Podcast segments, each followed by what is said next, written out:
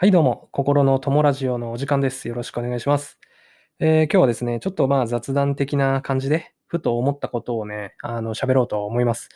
で、あの、いつものことながら台本を用意してないので、えー今回は雑談ということも相まって、余計ちょっと分かりづらい内容になっちゃうかもしれませんが、あの、できるだけ皆さんに伝わるように喋っていきますので、ぜひお付き合いください。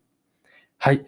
えーということでですね、まあちょっとタイトルどうしようかなっていうのは決めてないんであれなんですけど、うん結論はですね、僕ね、あの、めちゃくちゃ嫌いな言葉というか、何それって思う言葉が一つあって、まあその話をしますね、今日は。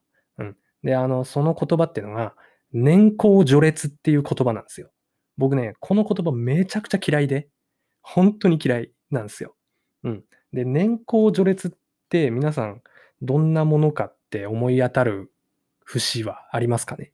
例えば、もしかしたら皆さんが今お勤めの会社は、うん年功序列がまだ色濃く残っているかもしれませんしね。うん。もしくは、えー僕もそうだったんですけど、今公務員の方、もし聞いてたら、めちゃめちゃ年功序列を身に染みて感じてますよね。おそらくね。はい。まあそういう組織なんでね、公務員っていうのは。はい。あとは僕のように、超ど田舎で暮らしてる人って、えー地元エリアのその集会とかイベントごととかに年功序列が結構残ってたりしますよね。うん。まあこういうところで、まあ生活の一部一部でたまにね、この年功序列っていうのが突きつけられる場面ってもしかしたらあるかなって思うんです。うん。で、僕もね、あの、元消防士公務員だったので、めちゃくちゃ年功序列を突きつけられながら生きてたんですよ。20代前半の頃。で、その度に、何と、年功序列って何よと、僕思ってたんですよ。うん。で、今は結論から言うと結構ね、その年功序列っていうのに反逆できるようになって、まあ、要は口答えができるというか、あの、年上だろうと間違ったことにはノーと言えるとか、まあ、そういう嫌われる勇気がついたっていうことなんですけどね。うん。で、まあ、明らかにこの年功序列っていう言葉が間違って使われている場面がものすごい多いと思うんですよ。はい。で、この最初に話したいのは、この年功って何っていう、まあ、序列っていうのはわかりますよ。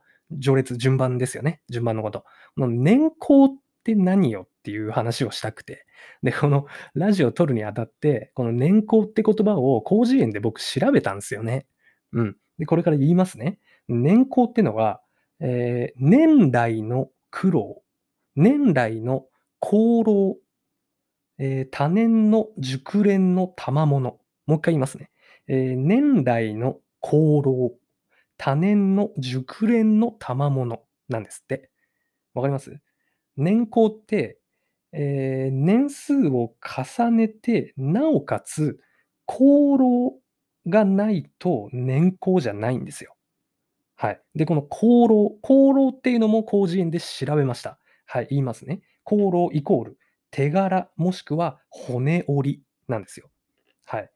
要はですね、これを整理すると、年功というと、えー年来の多年の、もしくは多年の手柄ってことなんですよ。わかります？はい。ここでちょっともし勘のいい方気づいてる人もいると思うんですけど、ただ年を取ってるだけのおっさんに何の功労があるの？って僕思うんです。わかります？年功序列っていう言葉は確かに存在しますよ。ですけど、それ、ただの年序列じゃないですかって思っちゃうんですね。はい。あの、年功っていう言葉は、えー年を重ねるごとに、えー何か功労、手柄を残した人が序列的に上に行くよっていう言葉であるはずなんですよ。なんですけど、僕がいた公務員という組織、もしくは田舎のコミュニティ、そういあとはあの皆さんもそうかもしれませんが、会社の組織、ここって年功序列って言っておきながら、ただの年序列になってませんかっていう話がしたくて。わかりますかね？それがすごく納得いかないんですよ。最初から年序列って言葉にしとけばいいのに、それだったらまだ納得できるのにって僕思うんですよ。うん。年功序列を突きつけるにのに、突きつけて若者のね、鼻をへし折ろうとしてくるにもかかわらず、当の本人たちに何の功労があるか全くわからないんですよ。ね。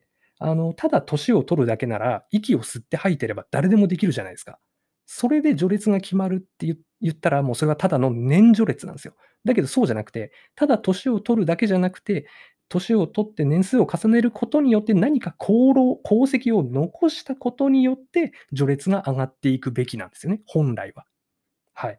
で、まあちょっと例に挙げたいのが、まあ公務員っていう組織なんですけど、もう公務員って完全に年功序列じゃないですか。おそらく公務員でお勤めの方わかると思うんですけど、完全なる年功序列って言われてるじゃないですか。でもこれ、年序列なんですよ、ただの。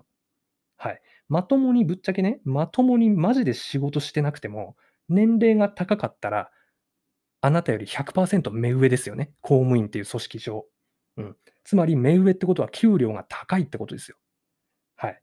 なのでね、えー、50歳のおっさんが20、20代のあなた、20代の社員に、えー、これどうやるんだっけ？とか、普通にあるわけですよ。うん。何もしてないけど、年齢が上だと役職が上だから。ね。で、たまにならいいんだけど、あのね、年功序列にかまけて、一切の努力をしてこず、年を重ねただけで偉くなった人間が、なんで、あのー、それよりも下の身分である僕らに仕事を教わってるのかが全くわからないっていうね。うん。でえ、なんでそんなことも知らないんですかと。あなた僕より給料高いんだからちゃんと働いてくださいよと。もし勇気を持って言ったとするでしょ？そうすると公務員は年功序列なんだから、俺は上司なんだから、なんだその口の聞き方はとか、ね、あの、俺の方が偉いんだぞと、黙って従えと、そういうふうに言われておしまいじゃないですか。で、言い返すことができないんですよ。制度として年功序列があの定まっちゃってるんでね。うん。だけど、給料が高い人間が、給料低いやつのわざわざ時間を奪って、本来できなきゃいけないはずの仕事のやり方を教えてもらいに来るっていうことがまかり通っちゃうんですよね。年序列だから。これマジでオワコンだと思うんですよね、僕ね。本当に。で、もしね、あうちの会社もちょっとそれあるわとか、あもううちも公務員ですけど完全にそうですみたいにね、ちょっとでもわかると思った方、もう断言しますけど、もうやめる、もしくはやめるため動き出すことを強くお勧めします。マジで。本当に。年序列が作用している会社で働いてると、全くもって努力する意味を見出せなくなりますね。本当に。僕思います。はい。あのー、年を取っているだけで、何の功績もなくても、序列が上に行けるんですよ。うん。で、何の努力もしてないのに、序列が上になるから、年を取れば取るほど、偉くなったつもりになるんですよ。そういうおっさんたちは。うん。で、えー、若者イコール能力が低いって思い始めるんですよね。